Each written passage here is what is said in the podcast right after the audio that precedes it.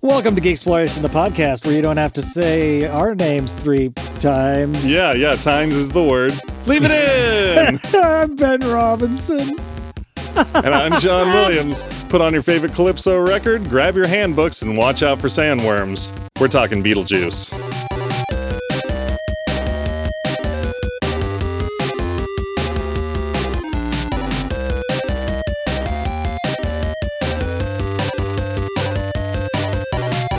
Wow, you didn't even go back for a clean one, so that means you have to leave it in. Yeah, yeah, yeah. That's the only one. Oh, well, I guess you could go back and do a pickup afterwards. We are at your house and this is your equipment.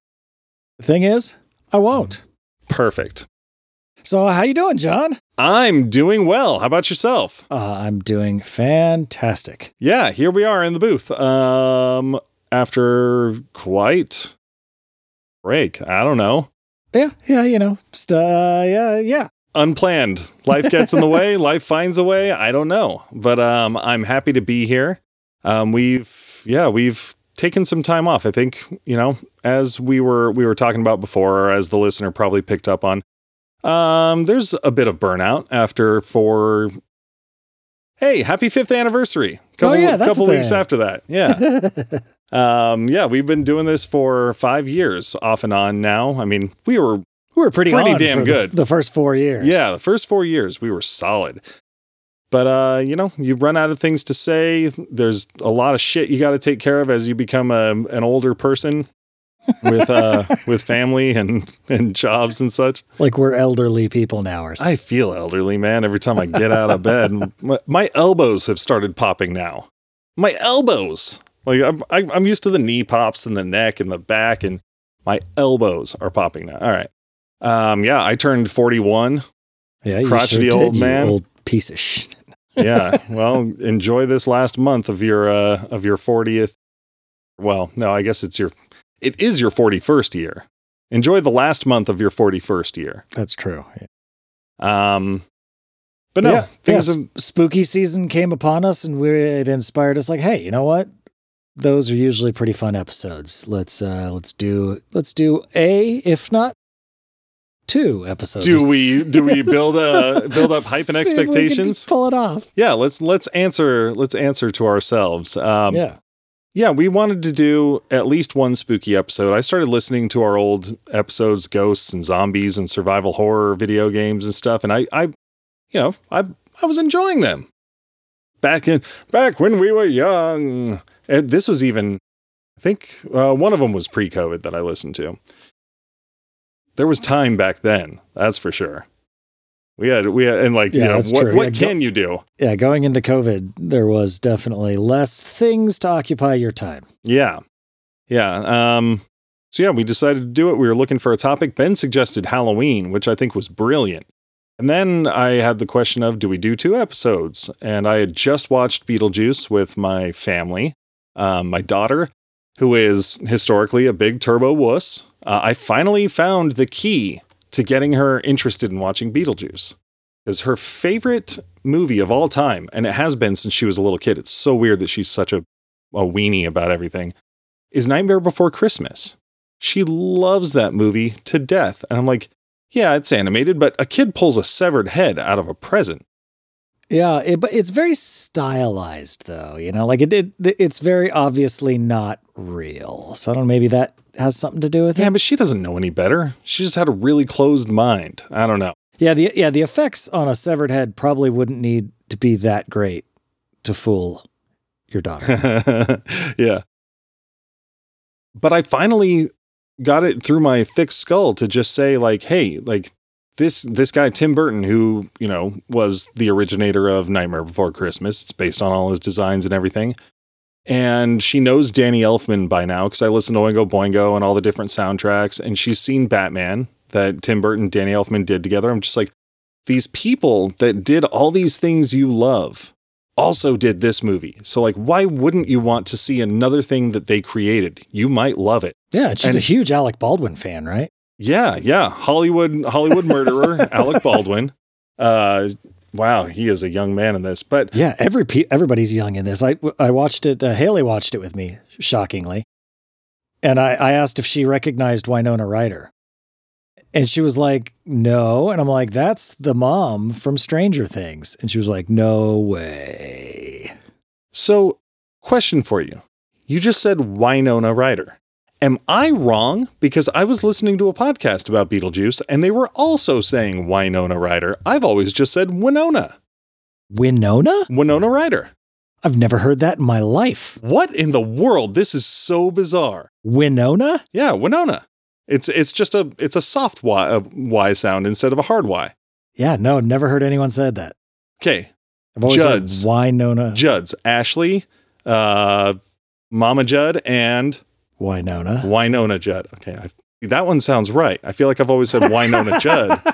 I mean, I don't. I, I'm not sure I've ever heard Miss Ryder herself say it, so I, I couldn't tell you for sure. But I just feel like anytime I've ever heard anybody say it before today, it's always been just just a soft like like no emphasis on it. Winona Ryder. Wow. We exist in two different worlds that have just today converged, John. I have no idea. Whoa. All right, everybody. If you're really excited to have us back, then uh wow, I I I watched too much YouTube. I I felt compelled to say like smash that like button and, and hit subscribe and um no Those I- buttons don't exist, but do it anyway. yeah, call 916 orc turd 916 ORC TURD and tell us how you pronounce. Blank Ryder. Yes, yeah, the the person who plays Lydia Deetz in this and uh make fun of the person who does not say it the way you do. Yeah, they are a moron. Yeah. All right, sorry, you were saying? I was just saying she was she is she was surprised and did not make the connection that that was the mom from Stranger Things at all. That's weird because she looks. Exactly. Yeah, I mean, she's older, obviously, Yeah. but like you know, it's very clearly her. There was a candid shot, uh, you know, like a paparazzi photo from the set of Beetlejuice 2 that had her in a car. She looks just the same.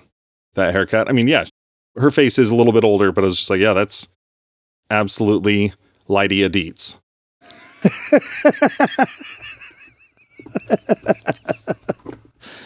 That was not planned, by the way. Yeah. Oh, and sorry, just to go back oh, yeah. to to my to my family story. We watched it, and the little one came up to me at the end and whispered in my ear. I don't know why she didn't want her mom to hear right away. She's like, "You were right. That movie was fantastic." I was like, "All right, there we go. Good good work, kid." Now now I just gotta for some reason she's got to hang up about Edward Scissorhands. She even watched like the first twenty minutes or half hour with me. Yeah, yeah. I mean, that one.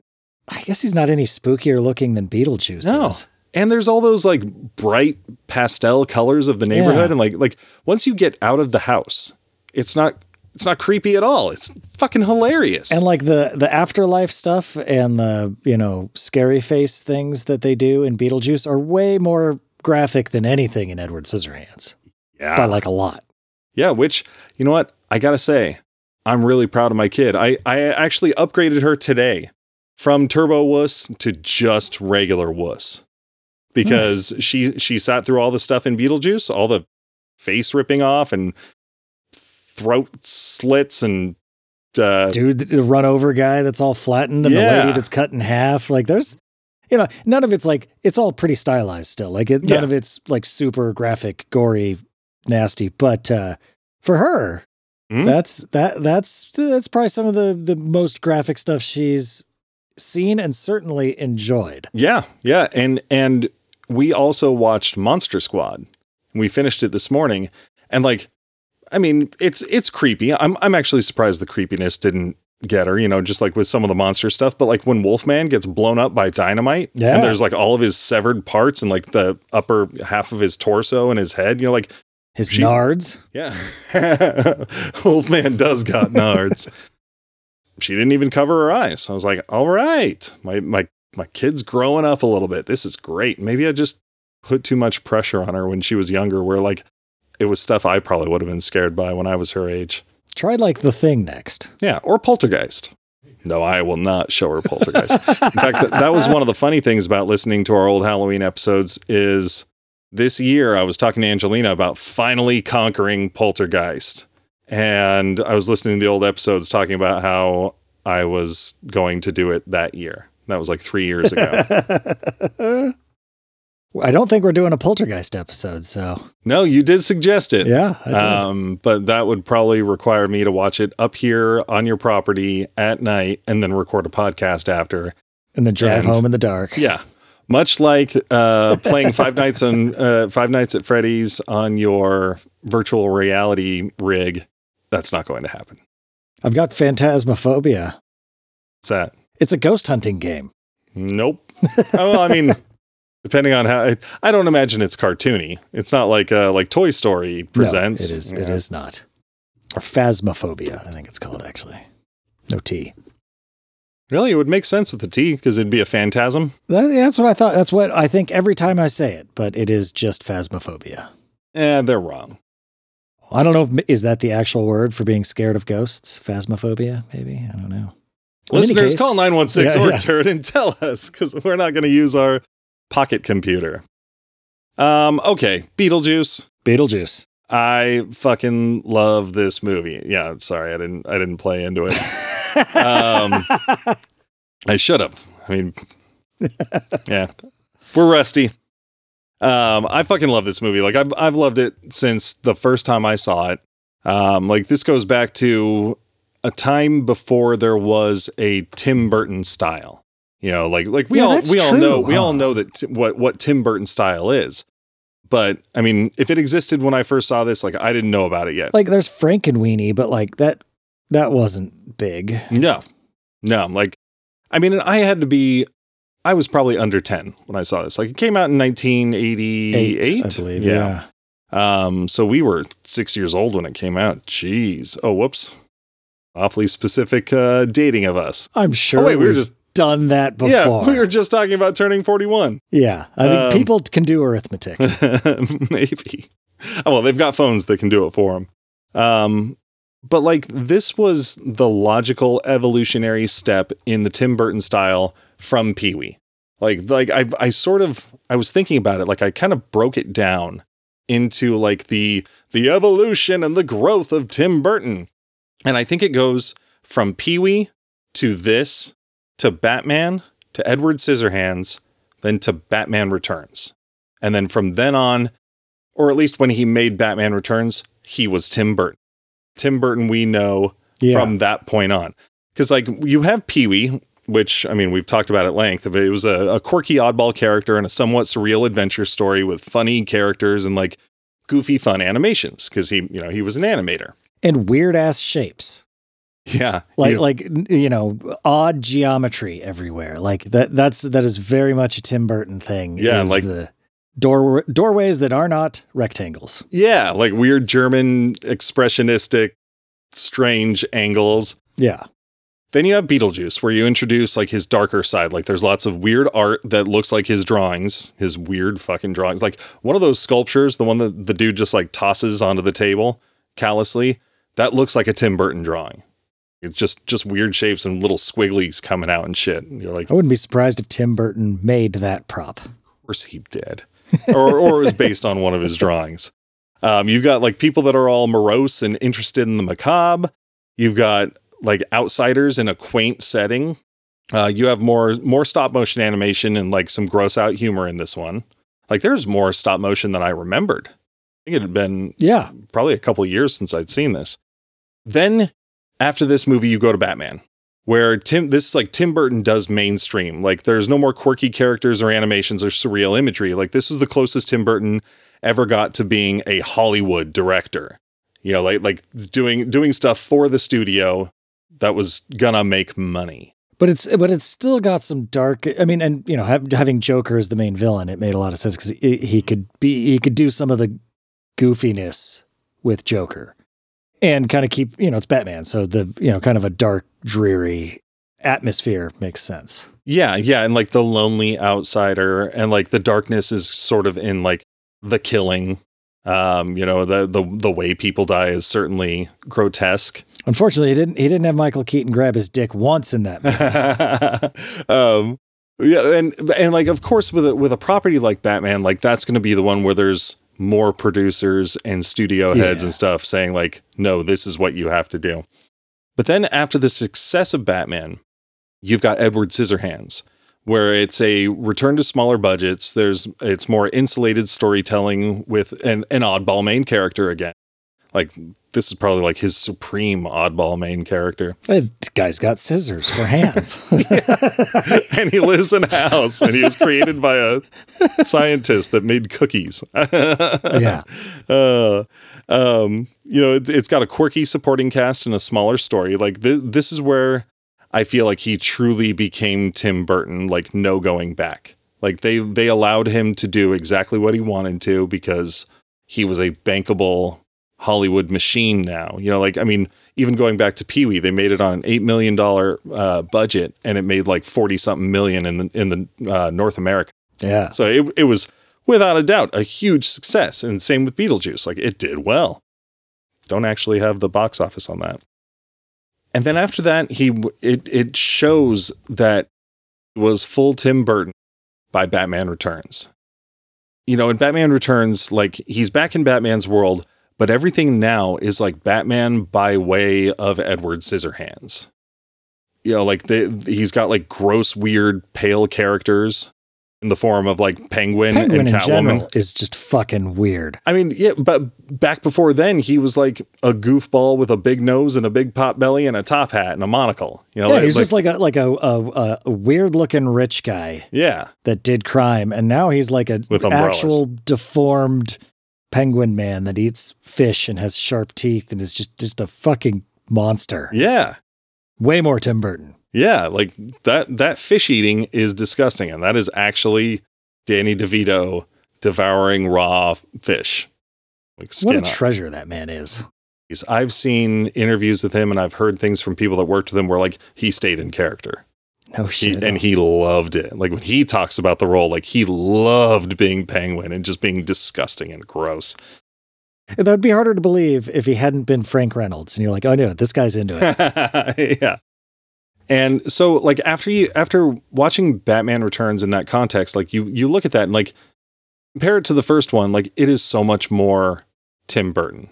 Oh yeah, Every, everything like the the clown gang, Max Shreck, Catwoman, like everything just feels like it's a Tim Burton drawing now. And ironically, I think that might have been when I started liking him less and less with each movie he made. yeah. I, I mentioned that yesterday. Haley asked about the new Beetlejuice. And I was like, you know, I'm ca- I'm I'm I'm cautiously optimistic, but like Tim Burton hasn't done anything that was really good in a, in a while. I you know I never saw Wednesday, and I'd heard some I've heard some decent things about it that it that it was pretty good. It was very popular. I watched the Yeah. first episode or two, um, but didn't have us clamoring for more. It didn't seem like it fit with what the Addams family as I know it and the characters I know, but I don't you know going into it, but I I haven't seen it, so I couldn't speak to that. Uh, I, I remember us talking about it probably during our Addams Family episode, where you were worried about her going to a school for the supernatural and stuff. You know, like, well, and like- like, trying to like solve a crime. Like, no, she'd be perpetrating crimes. She's Yeah. not going to be solving. She doesn't, doesn't know what she does. I have a feeling just from what I saw that the show is what you fear. Yeah, that, that's yeah, that's why I didn't get around to watching it. And I did hear, I remember hearing something about how, like, you know, the creators were saying in the second season they were going to have a lot less like interpersonal or like a lot less like romantic entanglement. That's good because if there's one thing Wednesday doesn't need, it's romantic entanglement, except in Addams Family Values because they treated that perfectly. Well, yeah, like someone could be romantically involved in her. Yeah.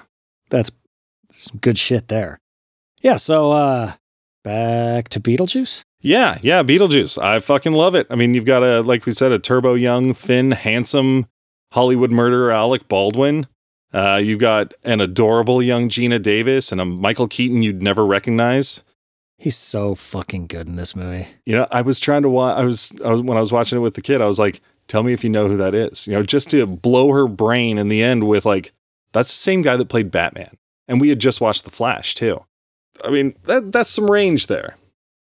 As I understand it, like he came up with a lot of what who Beetlejuice was as a character, Like his characterization of Beetlejuice was very much his his own. Yeah, and not not only physically, because like he did he did do a lot of work um, with the physical side of the character because he initially he didn't understand the character. Like he turned the role down twice because really? yeah, because he didn't he didn't get it. Like like it's, as simple as that. Like he would talk to Tim Burton and he's like like you seem really nice and you're creative and stuff, but but like just don't get it.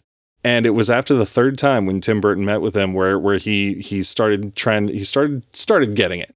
But he also was doing stuff on his own to try to figure out the character, to figure out what um what could get him to the place where he could say these lines with confidence and like you know what kind of person would be saying this? He he uh, he and tim burton came up with the idea of having like the mold around his face and his hairline and his neck. And um, a lot of the uh, the physical appearance was based on a character named chop top from uh, texas chainsaw massacre 2 and if you see a picture of chop top you will totally under like you won't be able to unsee it. Yeah go ahead and do it on your on your computing machine Texas Chainsaw Massacre 2. have you ever seen that movie I, I know I have, but it's been a long time. Okay, yeah, yeah, I, I can see the teeth yeah and the the hair, except it goes down instead of up. Yeah, and Michael Keaton came up with that with the hair too. Like he he wanted it to feel like like he had just been like struck by lightning or like like energized, you know, and it it, it helped inform the character. And most of the uh of well, I I can't say most because I don't I don't actually have a percentage thing, but a lot of his stuff was improvised. Yeah, I'm kind of curious what the original script had for for Beetlejuice to say because it it feels like it was improvised or like it was just him. Like it seems so natural. Yeah, especially when he he's doing. first meets with the Maitlands. Yeah. His movements and everything. Like he's just he's so animated, like little dances he does and you know, li- you know, lifting skirts up and grabbing his junk and Yeah, I I love that so much when he's like lifting the skirt up and and and uh Adams just like just like you know stops and he's like what like the way he looks at it like it, it I don't know like he has no idea he's doing anything wrong. yeah He's just being cheeky and friendly. Like this is just you know, he's a normal guy. he's a persistent perv in that scene like I I've always known that but like when I was watching it you know when when you're watching it with other people you watch it through different eyes and uh and I was like holy crap like this it's it's nonstop He is a relentless hound. Yeah. When I was uh when I was making notes for this and and writing about, you know, how young everybody is and everything, like it got me thinking like this was my first exposure to most of the cast. You know, that that that I would go on to, you know, play roles throughout my life. Both Alec Baldwin and Geena Davis. Like this is definitely the first thing I saw them in. Michael Keaton probably, unless I saw this after Batman. W. Ryder, uh, Catherine O'Hara, um, Hollywood pervert Jeffrey Jones, definitely Dick Cavett and Robert Goulet. Yeah. You know, like I, I, I but then again, I, I haven't had much exposure to Robert Goulet at all. Um, Dick Cavett, I, I only know from watching old episodes of his talk show. I mean, Jeffrey Jones was like the bad guy in uh, everything he ever did. Yeah, stay tuned. Ferris Bueller's Day Off. Howard the Duck. Oh yeah, that's right. Was he one of the main roles in Mom and Dad Save the Universe or something, or Mom and Dad Save the World? I have no idea. That doesn't even sound familiar to me.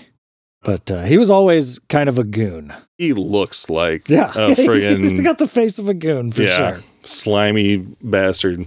I mean, and, you know, Catherine O'Hara, probably Beetlejuice, maybe Home Alone.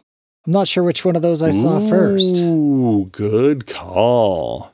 I mean, Beetlejuice came out first, right? What year was Home Alone? I don't know. 90 or something? It, it was 90 does sound somewhere right. Somewhere in that range. I mean, I guess into first impressions to be like, I did not see this movie in the theater. I was too small. Like I, th- this movie I, is one that I encountered well after it came out, so I'm not sure when I actually saw it. You know, why don't we go into first impressions? Yeah. The odd thing, my first impression of Beetlejuice was not this movie at all. It was the cartoon. Like I remember watching the. car- I, I think I. I'm certain I saw the cartoon prior to seeing the movie because it was on Saturday morning, and uh, That's when you were watching things. that yeah, that, that's yeah. I'd go and I'd watch me some cartoons in the morning because I was like six and seven. yeah, it came out in 89. Yeah, and that was like prime prime cartoon watching time. And so, like, that was my main impression of Beetlejuice. And then later on, saw the movie. And uh, they're a little different. Yeah. Beetlejuice is kind of the bad guy in the movie. Oh, yeah, definitely. So, and he's definitely not in the cartoon. Like, him and Lydia are good buddies Yeah. instead of him being a weird perv that wants to uh, marry her and do just ungodly things, I'm sure. Yeah. Like, I, I don't imagine sex with Beetlejuice would be pleasant at all. Yeah. Yeah, I think you're right. Yeah, I just imagine imagine just uh makes a makes a snake somewhere else, but still got the face on there. Yeah.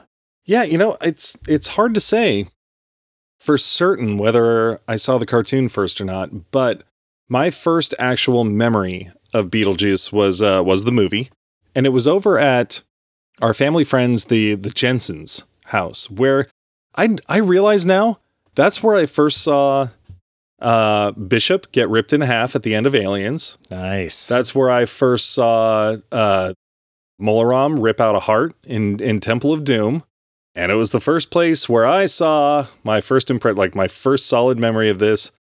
Beetlejuice saying "nice fucking model" and grabbing his dick and honking it twice. Like for that, like that is what stood out to me. I'm not sure I saw the whole movie, but I know I saw that place or that part, and just like hearing an F word and then seeing him go ha ha on on his junk, like it just that stuck with me forever. Yo, that, that's like 10 year old gold. Mm-hmm. But what was this movie rated? Was it PG 13? Had to have been because PG thirteen existed by the time this came out. Oh, no, it was PG. Whoa! Yeah. Ah, oh, God damn, the 80s were so great. Like, you- you've got a, a PG movie with dick honking and fucks and shits. That's that's actually really shocking because I mean PG thirteen existed at this point. Wow, somebody was asleep at the wheel. That's wonderful. I love that this that, that it's PG because that's still the rating. So if someone who for some reason hadn't seen Beetlejuice Yeah, yeah. went into it now and like, some oh, it's PG. some modern Mormon Yeah, family. This should be fine. nope. I mean, that's probably what happened with my family. They're like, "Oh, we can put this on for the kids. It's a spooky movie, but it's PG. It's fine." It's gonna be like Hocus Pocus. Yeah. oh, but then again, we had, we had Return to Oz back then, which was sheer nightmare fuel. I almost put that on for the kid. No, no fucks though. It's Return true. Oz Or Dick Honkin. would have made it better. Especially if it was like the the evil queen that that changes heads. If she just went, "Nice fucking slippers, honk honk." uh, Did you watch the cartoon much when you were a kid? I remember watching it and loving it. I remember Yeah. him calling her babes. I remember Jacques. I remember the uh, the big hairy dude whose name I can't remember right now because I didn't get to watch enough of it in research. I didn't watch any of it at all. But yeah, the skeleton Jacques. Yeah, the big. uh I know you're talking about a big yeah, and he had like cowboy boots and I think a cowboy hat too. yeah. And he had like a dog, maybe. I don't know. You can bet your ass I'm gonna be watching that because I went and bought the whole series. Oh no shit. Yeah, all you. like 94 episodes. Um, I really wanted to watch some, and I think they've gotten litigious or something because YouTube does not have any full episodes at all. It's just got tons of teeny tiny little clips, and that was not doing it. You know, I, I've got a kid that enjoyed the movie, and this is a cartoon. It, from what I remember, it was it was just fairly good, silly fun with uh, you know Beetlejuice being less crass, but still pretty Beetlejuicular. It's still it's still pretty gross. Yeah, he's he's picking bugs out of his hair and eating them, and Yeah. you know He it- smiles and he's got beetles between each one of his teeth. Yeah, good '80s gross out cartoons. Like, Yeah. they don't make them like that anymore. Yeah, man. I mean, Walmart must have just stocked for the spooky season or something because on a whim, I um I checked the website and they had the whole series for twenty five bucks, and it was in stock at the store. Oh, so I bought it on like DVDs. yeah, huh? yeah. I ran and got it immediately. Man, we're having internet problems right now, and it is making streaming very difficult.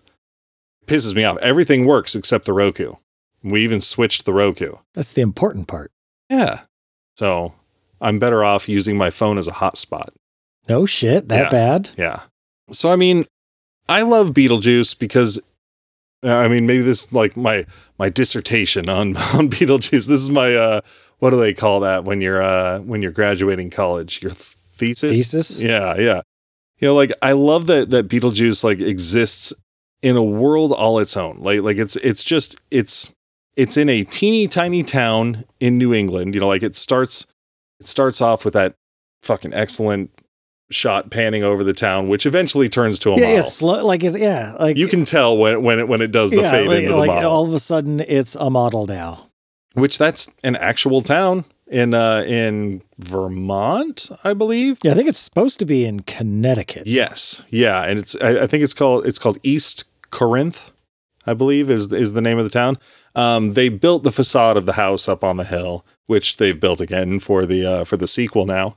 Um, but the rest of the town, other than the house and the covered bridge that the accident happens on, is all there. I bet they get really irritated with pseudo goths going and visiting there, making the pilgrimage out to there you know, it, it starts in a small town and ventures into the world of the dead, like all while feeling like still small and intimate. You know, maybe that's a part of its appeal that even though there are like broad concepts like the afterlife and hell and ghosts and hauntings, like it still takes place in a house and an office. yeah, Like yeah, tho- those yeah. are your locations. and Saturn. Is that where it is? That's what I, I thought there was some there was that's some what mention Beetlejuice called it. He's like, so you've been to Saturn? Hate that place. Oh, Sandworms. Uh, so I think it's supposed to be Saturn, I guess, or at least that, that's that's what I got out of it when I watched it yesterday. interesting. I mean, I, I haven't been to Saturn. Maybe it's covered in sand and has worms. I have no idea. it's true. Like, what what is the government keeping from Yeah. us? They've been there, the sons of bitches. You know, but I I love that it, that it just it takes place in such a small setting, and it, it tells a story of like a you know a nice couple that die unfortunately, tragically, and then they're stuck in a house you know for 125 years, and they're going to be haunting it. But but it's weird that like you know this is years before the others tricked us into you know we're following the ghosts. But it's interesting that you're watching a haunted house story from the perspective of a nice ghost, a nice ghost family couple. Yeah, just trying to get on. Yeah. And then there's these fucking weirdos from the outside that are coming in here and ruining their shit. You know, it, it's it's a it's a cool juxtaposition. Yeah, it's a nice inversion on the ghost story. Thank you. Yeah, and they are such weirdos. Yeah, and they're like scary invaders, like like like it, the ghosts would be normally. I I mean, like, I'm not a big fan of like early 90s architecture and style in the first place, but uh, it's such an over the top representation of how ridiculous and uh, horrific the general style at that point in time was. And I love it. I love that that you can have that as your takeaway because you know be, being who you are and what you do, Yeah. like you notice stuff like architecture. like, oh, God. that- where like I had a hard time. Okay, let me ask you this: like being being who you are and doing what you do with custom home building, did you have a difficult time distinguishing the layout of the house after they go to see Juno, and then all of a sudden they're in the house and it's been renovated? It's been months. It's renovated. It's different. It's updated. From that point on, I couldn't really like place what was where from the the house before. You know, like I, I I didn't know where I was, what rooms were there, like what walls may have been knocked down or where the staircase fit into anything. Like it just feel it just felt off to me. Yeah, it was hard to tell because it seemed like in the old house, like when you first come in, there was the staircase, and then there was like a, a you know a hallway and a living room to the left and a kitchen in the back. Okay. And then when they renovate it, there's still the staircase and the doorway, and they've got like their dining room area Yeah. where the tallyman thing happens. Yeah, yeah, the Calypso haunting. But then where the kitchen was, like in that direction, is like where all the sculptures ended up Yeah. and where they did like the seance. Yeah. And so I don't know where the kitchen went because you don't see the kitchen anymore after they do the renovation. Yeah, It's I feel like you no see like a little little like bar sort Yeah. of thing. Yeah, but there's no kitchen that you see. So I don't know where it ended up going. I love the the attention to detail when it comes to all the other dead people too, because it's you know like the Maitlands they drowned, so they so they just show up kind of wet and they're normal, you know like but, but then once you go into the afterlife and the waiting room, you know you've got You got the shark attack guy. yeah like it's not just dudes with with bullets in their head, you know Yeah. like, like there there's uh there's like they all tell a story. they're all like like I said, stylized for like they're all kind of over the top. Like you got the guy that like clearly choked on a bone and you can see the bone chicken in bones his throat. sticking out of his neck. well, and something I never noticed, like you've got you've got the lady who's cut in half. um, who who's her torso is separate from her legs. I don't know why it like I just never thought to think about it. Like, of course, it's a it's a magician's assistant where where the where the oh, accident oh, went wrong. Totally is. I never thought about that Oh, either. awesome. So she was just in like a fancy costume for some reason and got cut in half doing. But no, yeah, magician's assistant totally makes sense. Yeah, got cut in half.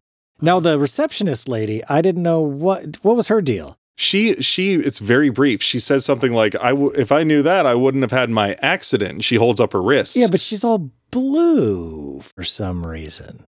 I don't know, just for fun. Just for yeah, just because Tim Burton likes pastel colors. yeah, yeah. Well, I wonder if that's a part of of the no, because the dude who got run over was not blue, but there were a lot of people who were working back in the office that were blue and white and green. You know, just like like they they had a hue about them. Or like the football players looked like zombies almost. Like they were all blued and stuff. They looked like uh like Dawn of the Dead zombies. yeah. where they had kind of a um, a blue hue to their to their um their skin.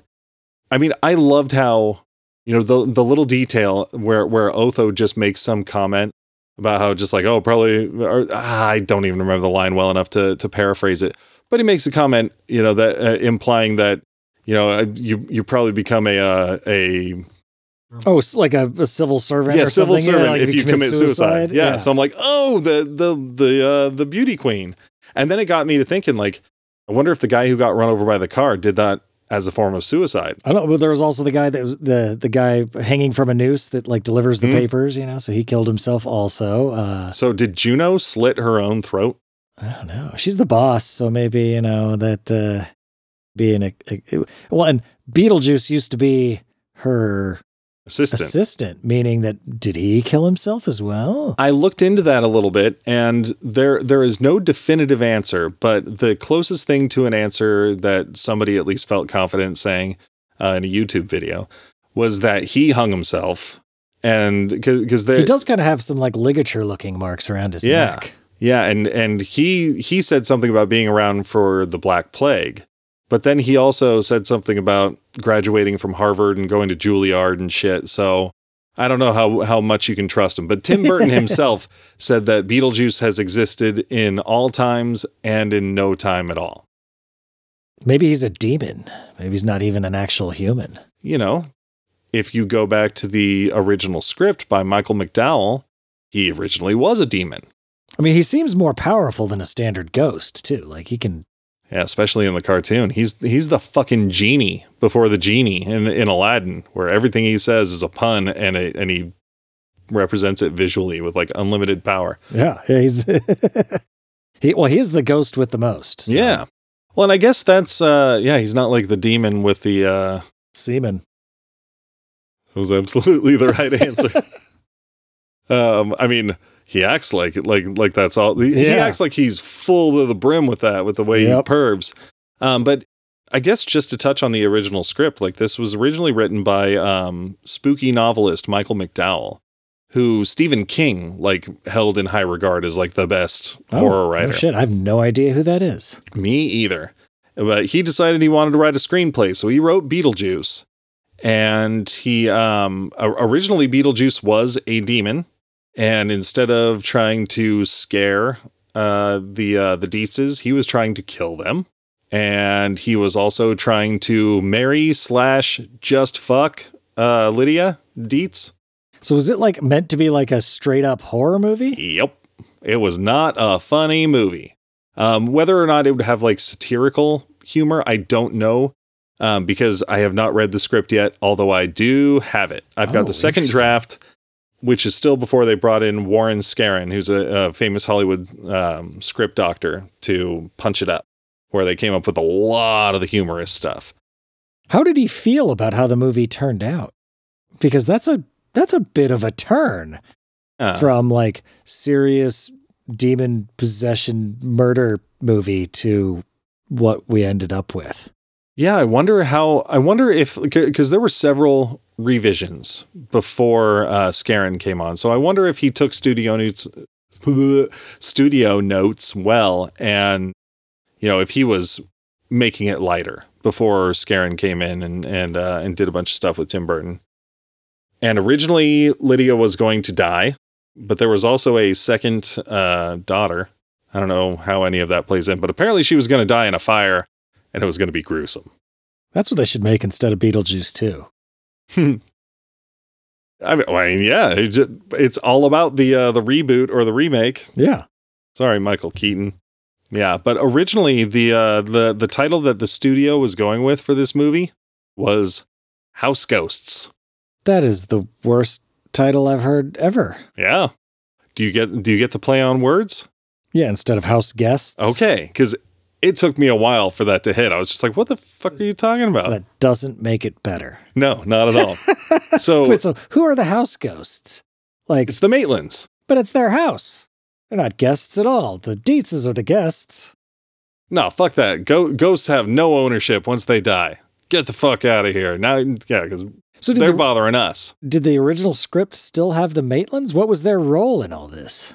Um, I don't know because I haven't read it yet, but I imagine the, the, that he's still a bioexorcist and that they're trying to get these people out of their house.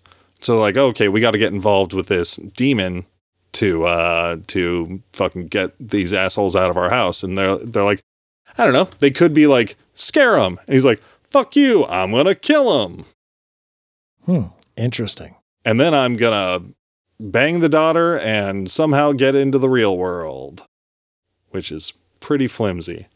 But Tim Tim Burton, you know, because he wanted Beetlejuice as the title, which I think the script called it Beetlejuice anyway. But he, as a joke, went to the studio and suggested the name Scared Sheetless. Yeah.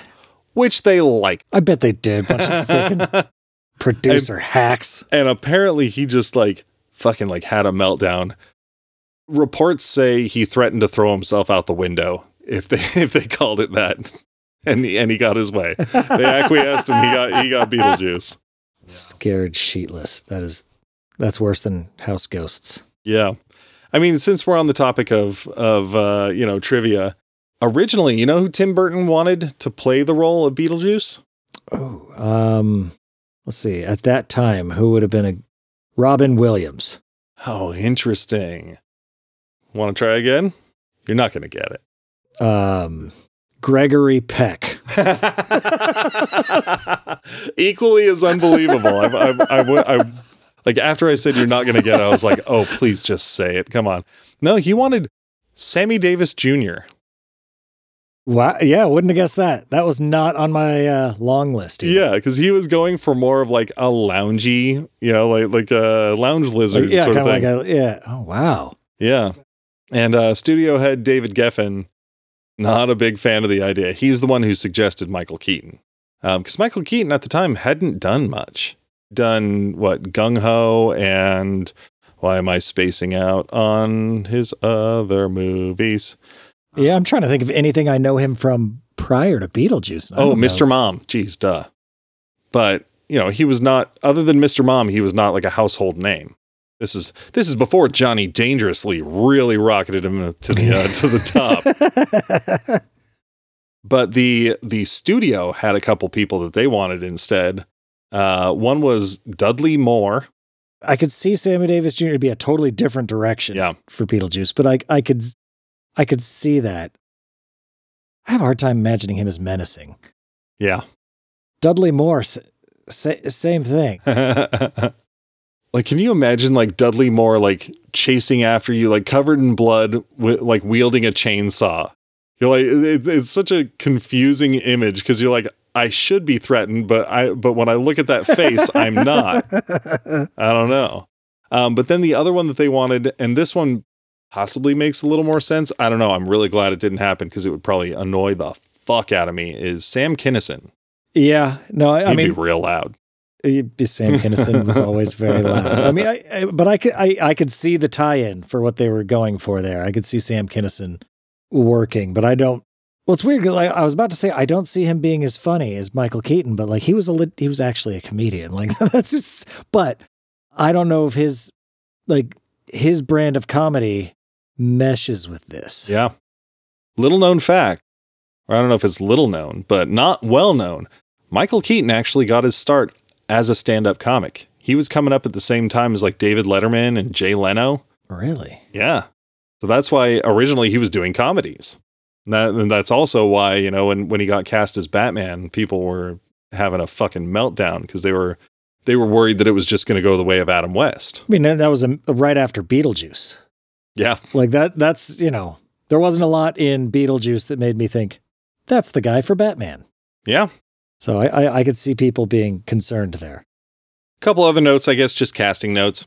Alyssa Milano almost got the role of uh of Lydia Deetz. It came Oh. down to the two of them. How old is Mel- Alyssa Milano? Probably about the same age. Yeah. I mean, she was doing Who's the Boss in the late 80s, and she was, I guess so, yeah. yeah, preteen to teen. Um, Anjelica Huston was originally cast as Delia Deetz, and she had to drop out due to sickness. Catherine O'Hara I can't imagine anyone doing better than Catherine O'Hara did. She is just a fantastic, irritating, horrible woman in this movie. like she's she she does exactly what that she needs to do for that character. Yes. She is Oh, the she's- worst. she's so brilliant. Great. She is so brilliant. And like, see, what's the right way to say it? I've never found her to be particularly attractive.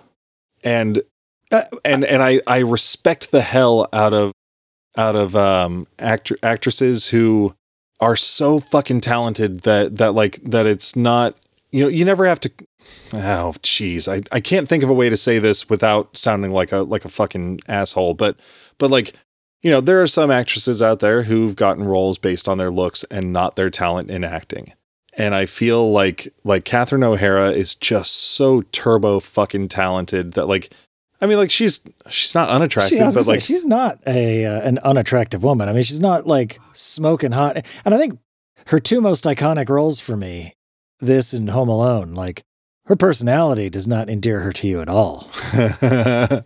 Yeah. So like that doesn't that doesn't help the the attractiveness case there. But purely physically, she's I don't think she's that bad. oh, maybe we should just cut this whole thing out. I think I just I I think I had a point and I don't think I know how to say it. That's fine. Uh, but no, like like I love when she's on screen, but I never have a boner for her. Yeah. No. Yeah. we- I mean, she oh, there we go. I figured it out. go. Oh, jeez. clarity. She, she, uh, I mean, she steals almost every scene she's in. Like she's so good at just being over the top. I, I don't know if I'd noticed it before, and if I had, I'd forgotten about how when like she's they first walk into the house and she's talking about what she wants to do, and and uh, Charles Deetz is like like hey, you know, like like how about we don't do that, and and. She like goes up and says something to him, and he kind of like relents, and then she licks his nose. oh, weird. I must have been looking down at my phone just like taking real a quick. note or She like something. goes over, just like licks the tip of his nose real quick, and like smiles at him, and walks away. And I was like, that is an insane thing to do. I love that. I love when it, when in in that same scene when he's like you know trying to get her to calm down and stuff with her and Otho walking around making all these plans and spray painting everything, and she I I can't remember the lead in but but she says something like you know if you you've moved me here away from the city and all of our friends and if you don't let me do this this is the quote she says I will go insane and I will take you with me. Like that that line has always stuck with me since I was a little kid. I was like, I love that. I will go insane and I will take you with me. Like, oh, that that's a good threat. And it works. And that look she gives him in that moment, like she's almost staring right down the barrel of the camera, but her eyes are just wide and her face is like stone. oh, I love that lady. Other things I love in the movie, man, not going to help my uh, my image here as as uh, judging based on, on, but it was just the next note I had on in, in my notes during the calypso scene. Boy, do I love that that gold butt when they stick their butts up to shake just for just for like a two second scene. The lady in that gold dress. Boy, I love the way the light reflects off of that shiny gold butt. that scene is brilliant. Yeah. Like I still remember the first time because I did not see it coming at all the first time I watched that the movie, and uh, it was very like it's it's silly and uh, and everyone just like like they they sell it because like their faces like they're doing the thing they they all look like they're being compelled to do something and do it well. Yeah. but like you see the little shots of their of like fear in their faces and confusion as to like why am I doing this Like when they're when they're popping the little hankies around or the napkins, I guess. especially like especially Catherine O'Hara's face, like when she starts it, and she's just like kind of like looking around, like w- like why am I doing this? What is going on? But then she's also like has little bits where she's just fully into it. Yeah. Then you see Lydia Deetz over in the corner snickering the whole time. oh, really? Yeah, because she, 'cause she's not compelled. Like they're not messing with her, so she just like kind of stands up and she's like smiling and like walks over to the corner and she's just like giggling at them the whole time. Wow, I've never even noticed that. Oh, that's awesome. Oh, that gold butt. but I mean, and yeah, when you're when you're watching it as a little kid, like it's it's so funny and goofy and harmless because they're they're you know the that Day-O song like that it's you're talking about bananas and drinks of rum and shit like you know like daylight come and me one go home like it's but then all of a sudden when those friggin' cocktail shrimp hands like shoot up out of the bowls and grab their faces like shove them back in their chairs so they all fall on the ground. yeah, like that's pretty gnarly. And and I heard that apparently they were having a lot of trouble shooting that part because all the special effects people are under the table and they're having a hard time like grabbing faces and like doing it all at the right time and stuff. So Dick Cavett of all people um, had the idea to shoot it in reverse. So you know they they go from the chairs, you know, put their put their uh, their faces into the hands, and the hands, you know, go down from their faces down into the bowl. I was like, that works really well. I kind of want to go back and watch that scene again, just see if I can catch See if the you can reverse. pick up any reverse weirdness. Yeah, I was like, that's smart. Dick Cavett, save the scene. I guess a good segue off of that section, uh, in general, as far as wonderful things about this movie, is the music. Yeah, I think the Beetlejuice like theme might be one of my favorite, or I'm certain it's one of my favorite. It might be my favorite, like Danny Elfman film score.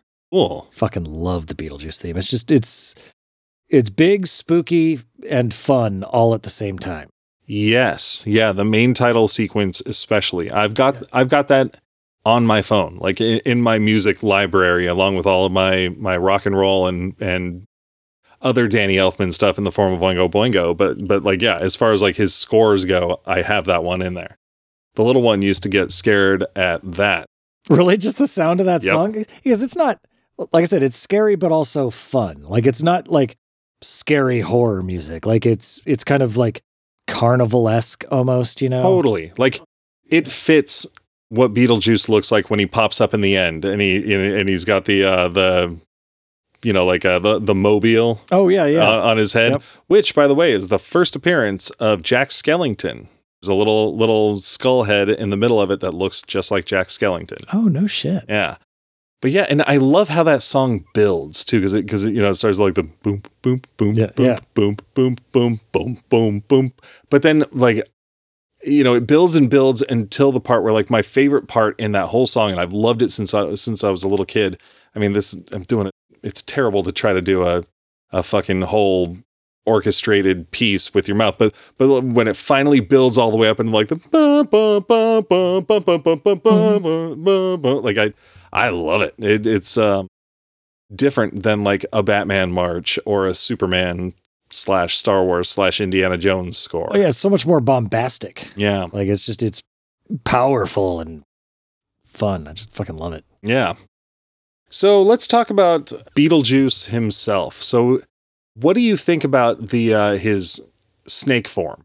I think it's great. Like that his weird ass face on the end of a snake. Yeah, It's fantastic. He's got the the big sharp teeth and like big snake-ish kind of eyes. Yeah, They're more like cat eyes, really.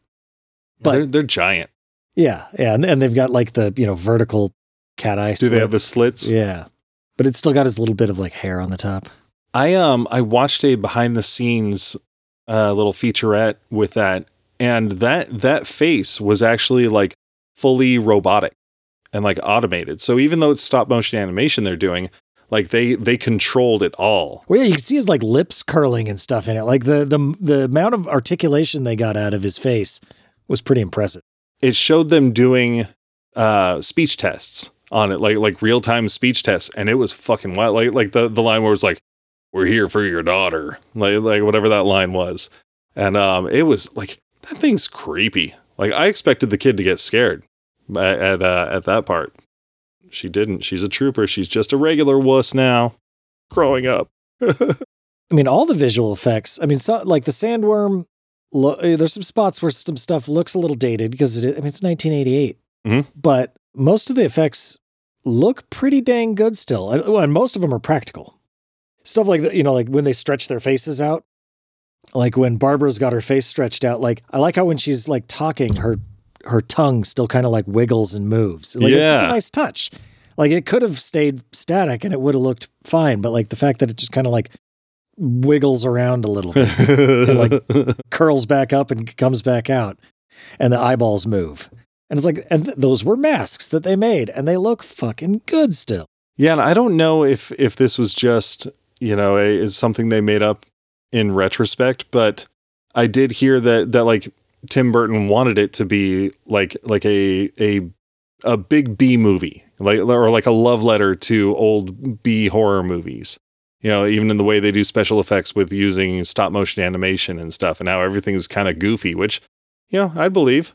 You know, it's it's wild when they when they seeing I saw some of the armatures for um for the characters when they're doing their transformations, you know, when they're stretching their faces Yeah. out and shit like that's all stop motion animation and like the way she like flicks her eyeballs back like that. That's cool looking though. well, and shit like the flattened guy.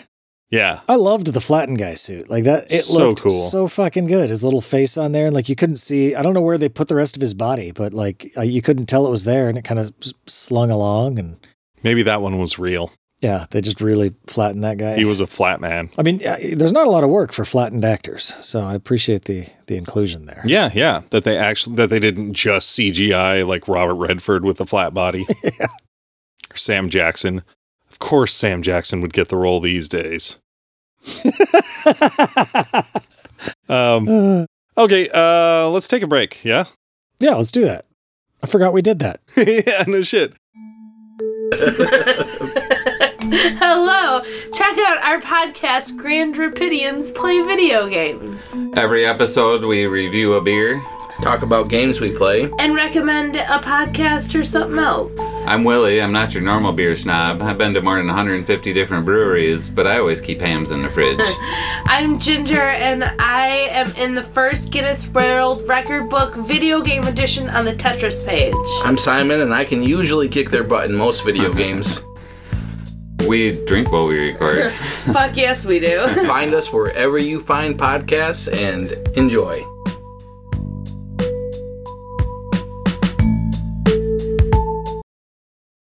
Welcome back, Ben. Welcome back, John. How was your break? Uh, it was uh, breaktastic. Um, I've got a question for you. So you are you are a man who loves rules. I do like rules. You like to know the rules, you like to read the rules, you like to make the rules. Rules. Yeah. like I'm not a huge fan of laws, but rules are great. Yeah. So I've got a question. When you watch Beetlejuice, what are the rules? Because Beetlejuice seems to be uh, not bound by whatever they are. Because it seems like the Maitlands have rules. They can't go out of their house unless it's to the uh, the afterlife waiting room area, the business place. But Beetlejuice can be on TV, and he can also somehow inhabit their little model thing. So he's got the power to inhabit the model and to change the model and to drive a car in the model that does not have an engine. But he can't make himself grow up and leave the model or like get bigger and leave the model. Well, and he couldn't. Well, he couldn't. Uh, he couldn't strongly influence the model until they said his name three times. Like they had to dig him up. Like he was able. He caught a fly, and he was able to, you know, cast whatever illusion it ne- was necessary to to get the ad on the TV, and presumably had enough influence to get his paper ad into their book. Like he was at like his house Yeah. at the beginning, and he was like checking the love that line. classifieds section. Looks nice and stupid too. Ugh. Yeah.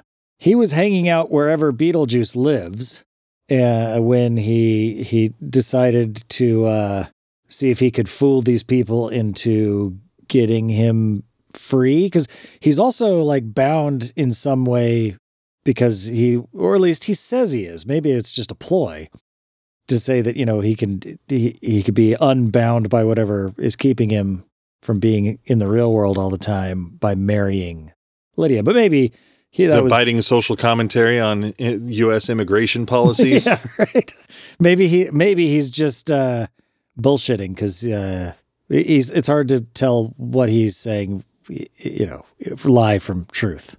I love how cagey he is. Like when Lydia's talking to him and he tells her, "You need to say my name three times." She's like, "What's your name?" He's like, "Well, I can't just tell you that. Then your friends would be calling me." And yeah, yeah. like, is he not allowed to actually divulge some of the rules, or is he just being weird and cagey for no reason? Yeah, because he can definitely make the words on an ad or on various forms of advertisements, but he just he just can't say it out loud. I don't know. Yeah, because the orange juice said juice on it. Usually, like the rules of something like that are so that you know you can't use the word in your description. Yeah, and in, in his TV commercial, he had like a big lit up sign that said Beetlejuice, Beetlejuice, Beetlejuice on it. And like the paper ad said, even though Alec Baldwin, famous Hollywood murderer uh, and liberal, called it uh, Beetlegeist. yeah. I wonder, like, would Beetlegeist work if you said it three times? Yeah. Yeah. What if you just, yeah, if you had weird pronunciation? Like if you had to call Lydia in the real world and you said Winona, Winona, Winona, would that still yeah. get her would it still there? work? uh, but I, I mean, one of the things I've always liked about Beetlejuice is like the the weird lore that it builds around itself, and, and part of that lore is that the rules of the dead are Byzantine and complicated, and uh, you know difficult to understand. Because as they're reading through the handbook for the recently deceased, everything's just really it's very techno babbly, hard to understand. It's like reading the DMV manual, or like a or what's he say? It's like reading like a, a stereo manual or something. Yeah, yeah. Stereo instructions. Yeah. So the idea that the rules that are there don't necessarily make sense. They probably have conflicts with each other. Kind of helps with the consistency of the inconsistency to a degree. But I like that there is the lore of like this this other, you know, the other world and you know, they build on it fairly well. So one thing that that I had never caught before, somehow, like in fact, both Angelina and myself, when they're first uh, reading the handbook for the recently deceased, and it says that they will be bound to the house for 125 years, which seems like kind of arbitrary number. All of a sudden, I was just like, "Wait, what?" Like I've never noticed that they said 125 years. That's so weird that that that that little part always slipped by me. And then they mentioned it like three more times. Yeah. It's like, where the fuck did this come from? uh, so where do you think they go after this 125 years? And why are they bound to their house? When they didn't die in it. Yeah, and and I, I don't know. Like this movie, just I mean, it's not the point to to try to pick No. it apart with logic, But, but, it's still fun. yeah, Uh, I, I don't know, like maybe uh, haunting a house provides some sort of special psychic energy they need, and like it's like being drafted. Like, sorry, like we, you know, you died tragically. Thankfully, that means we can use you as a uh, a ghost to haunt this house. And uh, you know, once you've completed your service, you can move on to uh, something better. Don't get exercised. Yeah, yeah. Uh, and and I mean it's it's pretty wild that you know it's a very big concern to Juno and and to everybody that uh that the Maitlands are about to prove to humans that ghosts exist and that nobody's ever done that before in all of their all of their haunting and everything. Well, they're supposed to read the manual. You know, it's all very clear in the manual. These guys just are I would thick. One hundred percent be a Maitland about about all of that. I would not read that fucking manual. that yeah, be like, oh yeah, I don't know. I'm I'm sure there's some sort of registering you have to do that I would not do because I don't register for shit until I'm forced to. In fact, I think Angelina and I might be Adam and Barbara for Halloween. Oh, nice. Fairly easy costumes, Yeah, unless you're going for the stretched out face version, in which case that's incredibly complicated. they've got masks for those. Uh, Did our friends Zach and Corey do that for Halloween one year, or is it just that Zach has a plaid shirt that reminds me of Adam's shirt, and I always think you should do that sometime for Halloween?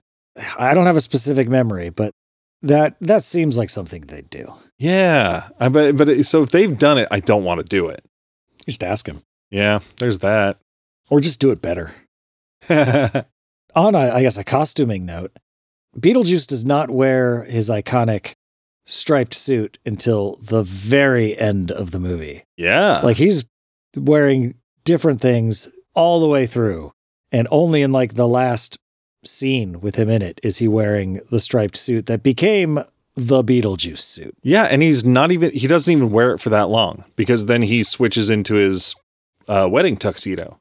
Yeah, and, and half of the time that he's wearing it, he's he's like the weird carnival Yeah, thing that uh, it's still technically wearing a striped suit thing, but that's a little different. That's so interesting the, how how iconic it became. You know, and like we we'd spoken in our ghosts episode because I used Beetlejuice as my favorite use in pop culture. We'd spoken about um about how Beetlejuice only has like 18 minutes of screen time out of like 90 something minutes. And, And apparently uses them so damn well. well and apparently Michael Keaton was only shooting for like 2 weeks. really? Yeah. it's Wow. fucking wild. And um, with that wardrobe, he uh, the reports are, the legend is that he called costumes and said, "Just send me a whole rack of clothes from different time periods and I'll put them together myself." And I don't know which which uh, costume it was. I imagine it's the one with like the the tour guide cap or something, you know, and the trench coat. Um, but he was he showed up on set one day having done his own costume and was afraid he'd he'd gone too far and apparently the uh, the crew started chanting juice when he walked in. Juice, juice, juice. Like he apparently knocked it out of the park because it's so nondescript. Yeah, it's weird that that became his. I mean, I guess it was the most distinct costume he wore. Yeah. for sure. Most marketable. Yeah, uh, yeah, the most recognizable because the other stuff is just kind of you know like hobo clothes or the tuxedo. Like imagine like if the tuxedo, the last thing he was wearing, happened to be you know that's what they went with. Like that's the Beetlejuice suit. Like it'd be just as valid. Yeah, yeah. Maroon tuxedo. I mean, I think he wore like the trench coat the most. Yeah, probably because yeah, he wore it when they were when they were down there when he first popped out, and then I think he was also wearing it when he did like the spike thing. Yeah. or he was wearing something similar at least, which that turned into an action figure. Yeah, I Little- remember little that. spikety, and also shrunken head Beetlejuice, and I think tuxedo Beetlejuice was also there. So I mean, that's something to touch on that I don't I don't really know much about at all. Like unfortunately, there are things outside of the movie and the cartoon that I didn't have much exposure to. Like there was a comic book that was based on the uh, the cartoon, and I I went to look some of that up, and and uh, boy, those things it, it's got to be the same thing as with like um the old Ninja Turtles comic books and the old Sonic comic books, where they just had such low print runs that they are rare. Like I'm not you're not going to find a Beetlejuice comic book for under 30 bucks. Yeah, I remember seeing them at like Raley's at like the local Just the little racks. supermarket on the rack occasionally. I don't think I ever bought one because I mean, I wasn't that into Beetlejuice. I didn't need to read a Beetlejuice comic. I had the Beetlejuice cartoon at home. Yeah, they had Superman on the rack. Why do I need Beetlejuice? Yeah. Um, so yeah, and then there was also a Beetlejuice musical, which the little one and I watched like one song from, and it made me so angry. got- really? I got so angry watching that. I don't like musicals for the most part, as No. it is. yeah, they're awful. And this was just fucking terrible. And dude had like hair almost as short as mine. It was just semi green. Come on, costumes. Like give Put some him, effort give him. Beetlejuice hair. What are you what are you doing? I don't know. It just ah, why? I mean, to make money, that's why. But Yeah, on that weird Venn diagram crossover of Beetlejuice fans and musical fans. I guess there's got to be a few of those out there. Yeah, I mean all the all the Nightmare Before Christmas weirdos must love music. There's music in that. So like, what Beetlejuice, but with music? That's amazing. Yeah, I, I like Nightmare Before Christmas in spite of. I mean, the music is good in it. Like I like I I'm into it. It's okay, but like I would be fine if it was if it, they didn't sing at all in that. Yeah, uh, weird possible hot take. I don't like Nightmare Before Christmas. I don't hate it, but I just I never ever got into it. I've I've never had the desire to watch it. I don't know. I don't get it. I like the craft of the stop motion animation. Like I would Oh, it's a beautiful movie. I would gladly watch a like documentary on the making of Nightmare Before Christmas, but I don't I don't give a shit about the movie. So take that, Yeah. whoever. Musical Tim Burton fans. um, do you want to talk uh favorite use of pop culture? Yeah, sure. I'll let you go first. Since we just went over a bunch of pop culture. Um, so here's the thing. You and I were speaking about this before the episode, and you brought up something that I had thought of earlier when I was going over this too. That like this thing, I mean, it's clear that the movie is the best thing. You know, like uh, there there have been cartoons and comic books and musicals and action figures, but the movie's better than all that. So, what's your favorite use in pop culture? Oh, it's the movie. Yeah, but we need something else. So, I decided to come up with my favorite recent use in pop culture. It's like I've, I've, you know, I've experienced things over the years, but none of them are are better than the movie. None of them stick. But just recently, I came across something that just tickled me, and I and I I was I was ready for it. I was in Spirit Halloween store the other day, or probably a week or two ago, and they've got these these stuffed characters for Beetlejuice, and they are just the most adorable fucking thing in the world. I think I'm going to go buy at least the Adam and Barbara ones because they are when they're in Oh, they there. got like the whole ca- cast or something? Or they they have Beetlejuice, Adam, Barbara, and then the beauty pageant uh, civil servant, um, which is weird. Yeah, that's a, yeah. yeah, I don't know. Um, but the the Adam and Barbara ones, it's in their like grotesque form. But when they're stuffed and like just the little the little fuzzy eyeballs on his fingies and they're so fucking adorable. So that is my current favorite use in pop culture. You searching for something? You don't want to let our fan down? Uh, yes, I wanted to get the words right. Uh, I, I oddly enough, my favorite use in pop culture, thin as it may be, also comes from uh, Spirit Halloween store. Yeah. Uh, and it is the knockoff uh, Juice Demon costumes. Like I, I love, I love the like the knockoff costumes where they can't say Beetlejuice because it's not licensed. Wow, does that exist? Yeah, Do you have a picture? And so they've got, uh, yeah, uh, let's see, yeah, they've got uh, Juice Demon. Oh, that's I think I've also seen one that said Beetle Guy. because they can't use the uh the, the real Oh, name. that's great. And uh like I love those costumes in general with knockoff names, but uh like you said, there's not a lot out there that I that I'm really super into about this movie other than the the movie. Yeah. So uh that's what I'm going with. have you ever dressed up as Beetlejuice? I have not, no. Neither have I. I I got a little makeup kit when I was a kid where it had like stuff that you could put on your teeth to make them green.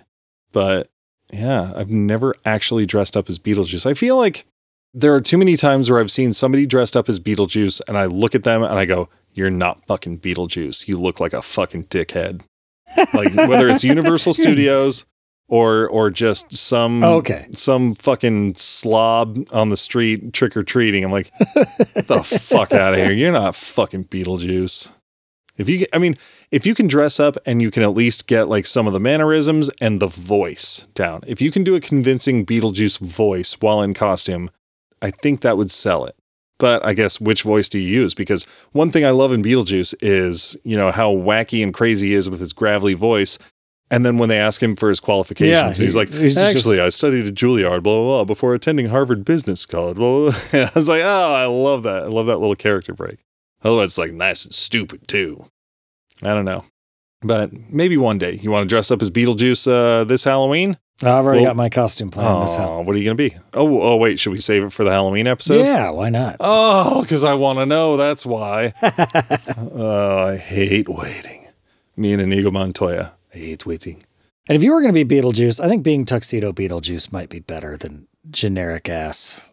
But it- Yeah. like, like it's almost too easy to, to go buy the striped Beetlejuice. yeah, and and I'm just I'm I'm not generally a fan of just a store bought costume, but I think that's also.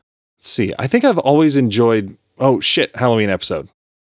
Gotta hold on to that one. Uh, okay. Um, how about one word review time? yeah, I'm gonna go with a word you used earlier that I feel. you son of a bitch.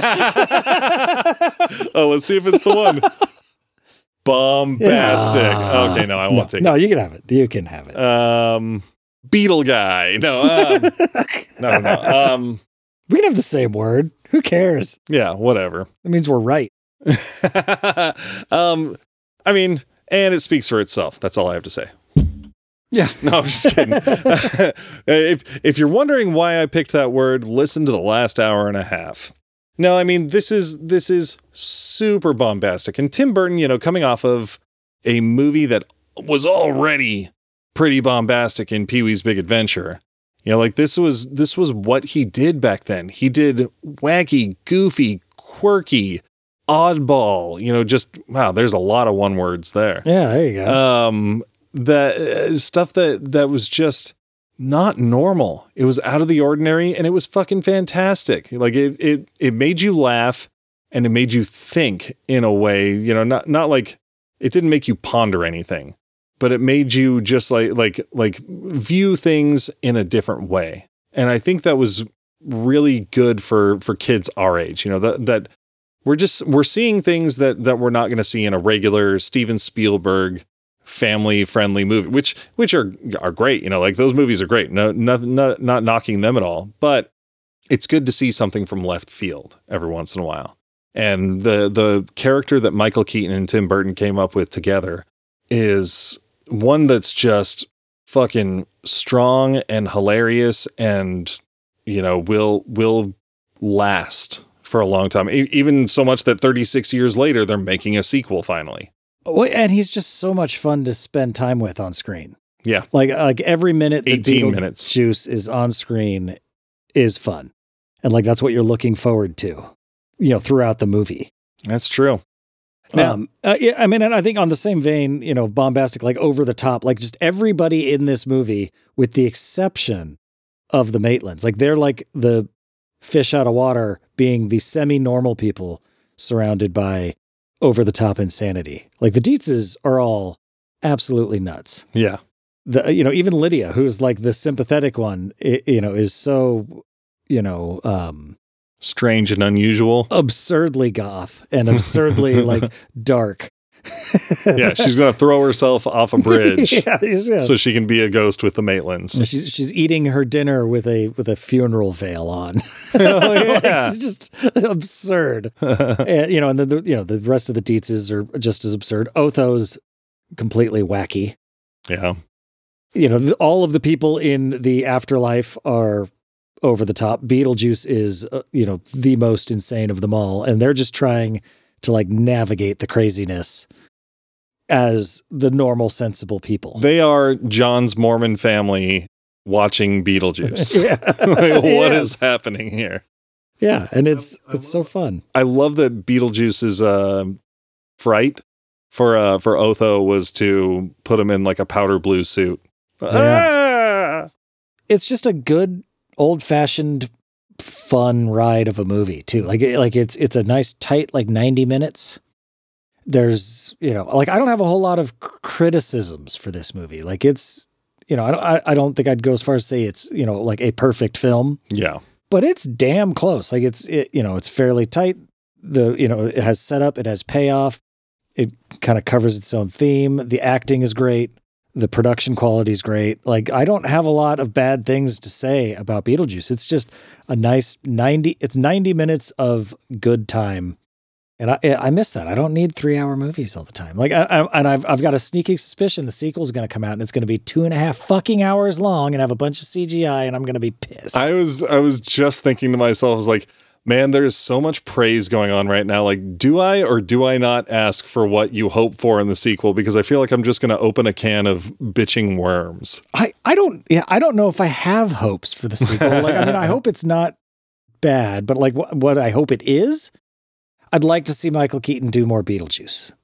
And he like he came back and did Batman well. Like he stepped right back into it. And so if he can step right back into Beetlejuice, like I would like to see more Beetlejuice. But uh I don't know. I just I don't know how they I, I don't have a lot of confidence that they're gonna pull it off, but Yeah, because Tim hoping. I mean Tim Burton hasn't made a movie that I've enjoyed in probably 30 years. And he's made a lot of movies. yeah.